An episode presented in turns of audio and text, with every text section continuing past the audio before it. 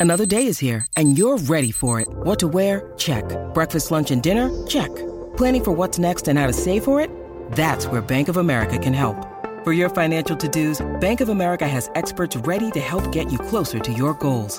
Get started at one of our local financial centers or 24-7 in our mobile banking app. Find a location near you at bankofamerica.com slash talk to us. What would you like the power to do? Mobile banking requires downloading the app and is only available for select devices. Message and data rates may apply. Bank of America and a member FDIC. When you need mealtime inspiration, it's worth shopping Kroger, where you'll find over 30,000 mouthwatering choices that excite your inner foodie. And no matter what tasty choice you make, you'll enjoy our everyday low prices, plus extra ways to save, like digital coupons worth over $600 each week. You can also save up to $1 off per gallon at the pump with fuel points. More savings and more inspiring flavors make shopping Kroger worth it every time. Kroger, fresh for everyone. Fuel restrictions apply.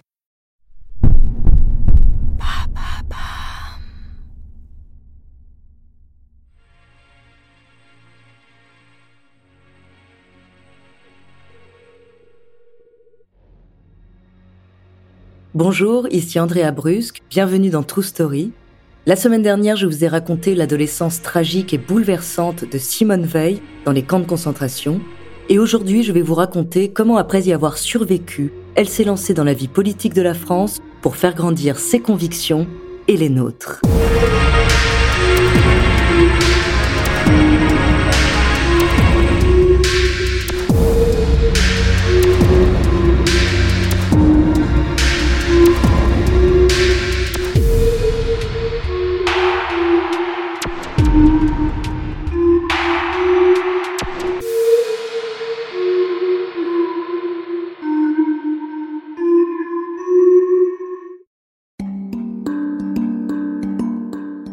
Après ses études en 1957, Simone se lance dans la politique et entre dans la magistrature. Elle est alors âgée de 30 ans.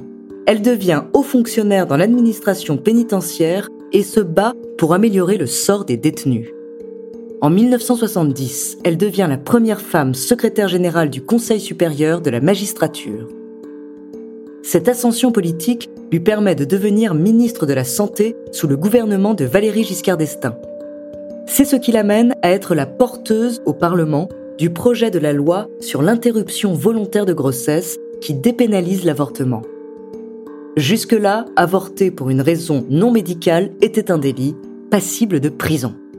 Son discours face aux députés est encore aujourd'hui l'un des plus emblématiques de la politique française.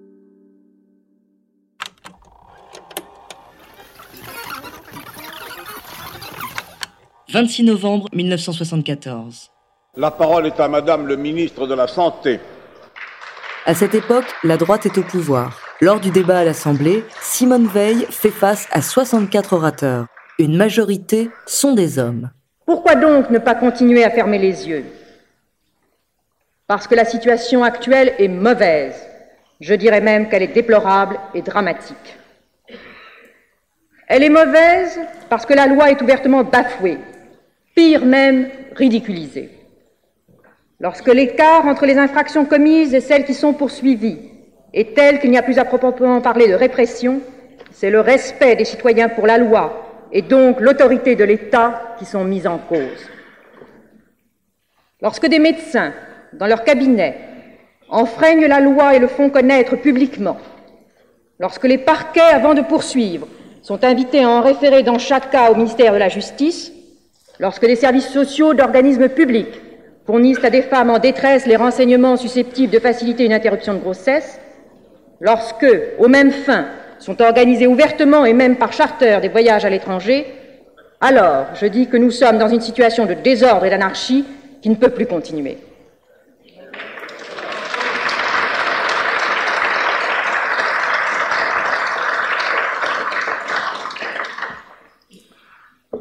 Mais, me direz-vous, pourquoi avoir laissé la situation se dégrader ainsi et pourquoi la tolérer? Pourquoi ne pas faire respecter la loi?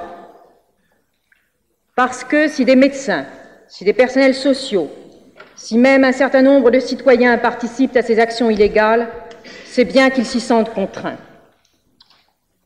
En opposition parfois avec leurs convictions personnelles, ils se trouvent confrontés à des situations de fait qu'ils ne peuvent méconnaître. Parce qu'en face d'une femme décidée à interrompre sa grossesse, ils savent qu'en refusant leur conseil et leur soutien, ils la rejettent dans la solitude et l'angoisse d'un acte perpétré dans les pires conditions qui risque de la laisser mutiler à jamais. Ils savent que la même femme, si elle a de l'argent, si elle sait s'informer, se rendra dans un pays voisin ou même en France dans certaines cliniques et pourra, sans encourir aucun risque ni aucune pénalité, mettre fin à sa grossesse. Et ces femmes, ce ne sont pas nécessairement les plus immorales ou les plus inconscientes. Elles sont 300 000 chaque année. Ce sont celles que nous côtoyons chaque jour et dont nous ignorons la plupart du temps la détresse et le drame. C'est à ce désordre qu'il faut mettre fin, c'est cette injustice qu'il convient de faire cesser. Mais comment y parvenir? Je le dis avec toute ma conviction, l'avortement doit rester l'exception, l'ultime recours pour des situations sans issue. Mais comment le tolérer sans qu'il perde ce caractère d'exception, sans que la société paraisse l'encourager?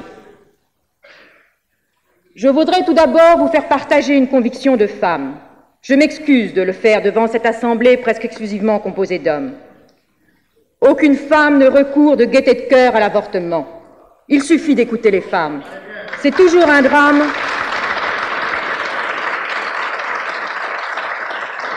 Pendant le débat, certains opposants se montrent très virulents. Le temps n'est pas loin où nous connaîtrons en France ces avortoirs, ces abattoirs où s'entassent des cadavres de petits hommes et que certains de mes collègues ont eu l'occasion de visiter à l'étranger. Vous instaurez un nouveau droit, celui de l'euthanasie légale. Ce à quoi un député répond Comment osez-vous parler d'euthanasie à Madame Veil?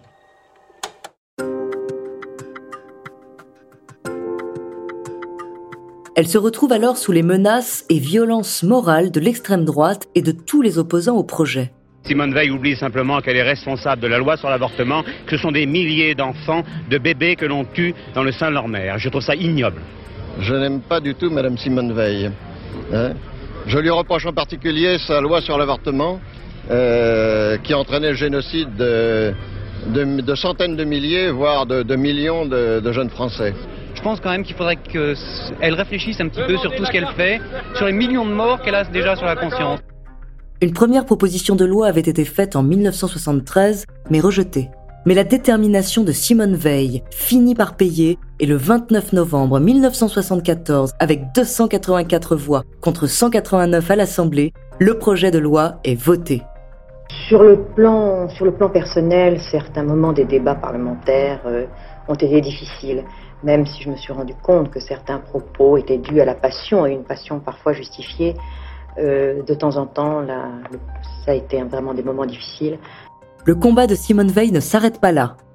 Elle doit désormais défendre son projet de loi face au Sénat. Là, la discussion est plus calme et sereine. Je crois que ce qui est très important, je ne sais pas euh, en définitive comment le texte va se retrouver tout à fait en fin de parcours, c'est par exemple le vote du Sénat que le Sénat ait adopté ce texte après des débats d'une très grande sérénité, d'une très grande dignité, ait adopté le texte avec euh, deux tiers euh, des sénateurs. Je crois que c'est une chose importante, car euh, ça prouve qu'en définitive, il y avait un consensus général qui est d'ailleurs ressorti d'un certain nombre, enfin un consensus en tout cas très important, qui est ressorti d'ailleurs de, de certains sondages qui ont pu être faits. Le 17 janvier 1975, la loi sur la légalisation de l'IVG entre en vigueur pendant 5 ans. Elle sera définitivement adoptée en 1979, puis en 2001. La loi prévoit que la femme enceinte, que son état place dans une situation de détresse, peut demander à un médecin l'interruption de sa grossesse. Cette interruption ne peut être pratiquée qu'avant la fin de la dixième semaine le délai sera prolongé à 12 semaines. Depuis ce jour-là, la popularité de Simone Veil ne cessera de croître. Pendant plusieurs années, de nombreux médecins invoquent la clause de conscience pour refuser de pratiquer l'IVG. Alors, beaucoup de femmes se mobilisent derrière Simone Veil pour que la loi soit vraiment appliquée. Très en faveur de l'Union européenne, elle participe aux élections de 1979 en tant que représentante de la liste de l'Union pour la démocratie française. C'est ainsi qu'elle devient la première femme présidente du Parlement européen. Depuis ses débuts dans la politique française, Simone Veil a été la première femme à occuper un certain nombre de postes. Présidente du Parlement européen, ministre d'État, membre du Conseil constitutionnel, puis immortelle à l'Académie française en 2007. Mais elle n'en oublie pas pour autant son passé d'horreur et de violence. De 2000 à 2007, elle est la présidente de la Fondation pour la mémoire de la Shoah. Antoine Veil décède en 2013, après 67 ans de vie commune. De leur union sont nés trois garçons, Jean, Claude Nicolas et Pierre-François. Le cadet et l'aîné sont tous deux devenus avocats, et Claude Nicolas est devenu médecin. Suite à cette perte, Simone met fin à ses apparitions en public. Elle décède le 30 juin 2017 à 89 ans. Dans ses dernières volontés, elle avait exprimé le désir de reposer auprès de son mari. En 2018, le cercueil des époux est rapatrié depuis le mémorial de la Shoah pour entrer au Panthéon.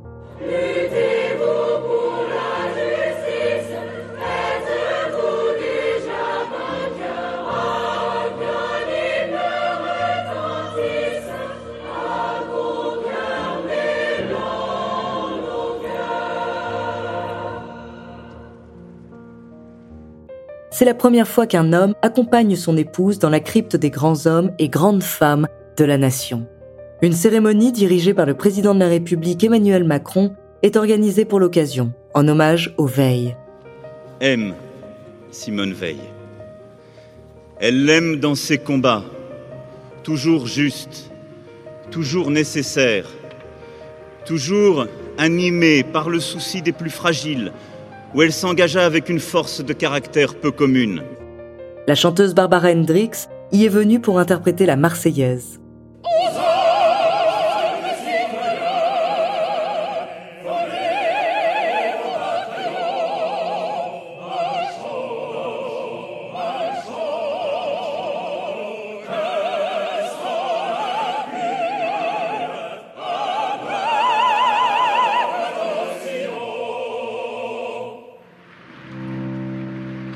En plus des 1000 invités, de nombreux anonymes se sont réunis dans la rue sur le parcours du cercueil.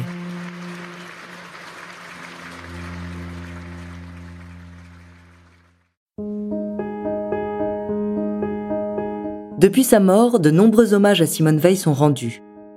Une pièce de 2 euros est frappée à son effigie, sur laquelle est représenté son portrait avec sur le col le matricule qu'elle portait en déportation et l'hémicycle du Parlement européen. À Paris, la station de la ligne 3 Europe a été rebaptisée Europe Simone Veil. De nombreux livres et récits ont été écrits sur la vie de Simone Veil. En 2007, elle se confie dans son autobiographie avec Une vie qui sera classée meilleure vente l'année de sa sortie dans la catégorie Documents essais. Le Figaro se dit touché par son ton personnel, tranchant, parfois mordant. Après que le portrait de l'ancienne ministre de la Médecine ait été vandalisé et recouvert d'une croix gammée, le parti Agir demande dans une lettre au président Macron Nous proposons de donner à Marianne les traits de Simone Veil, qui est l'incarnation de la France et de la République, de leurs valeurs, de leurs combats, de leurs défis, de leur ancrage européen. Une proposition reçue favorablement par l'opinion publique et la classe politique. Merci d'avoir écouté cet épisode de True Story. N'hésitez pas à le partager. Vous pouvez retrouver tous nos épisodes sur Podinstall, Apple, Spotify, Castbox, Deezer, Sibel et Magellan. La semaine prochaine, je vous parlerai du physicien de Tchernobyl. En attendant, n'hésitez pas à nous faire part d'histoires que vous aimeriez entendre. Nous nous ferons un plaisir de les découvrir. À la semaine prochaine.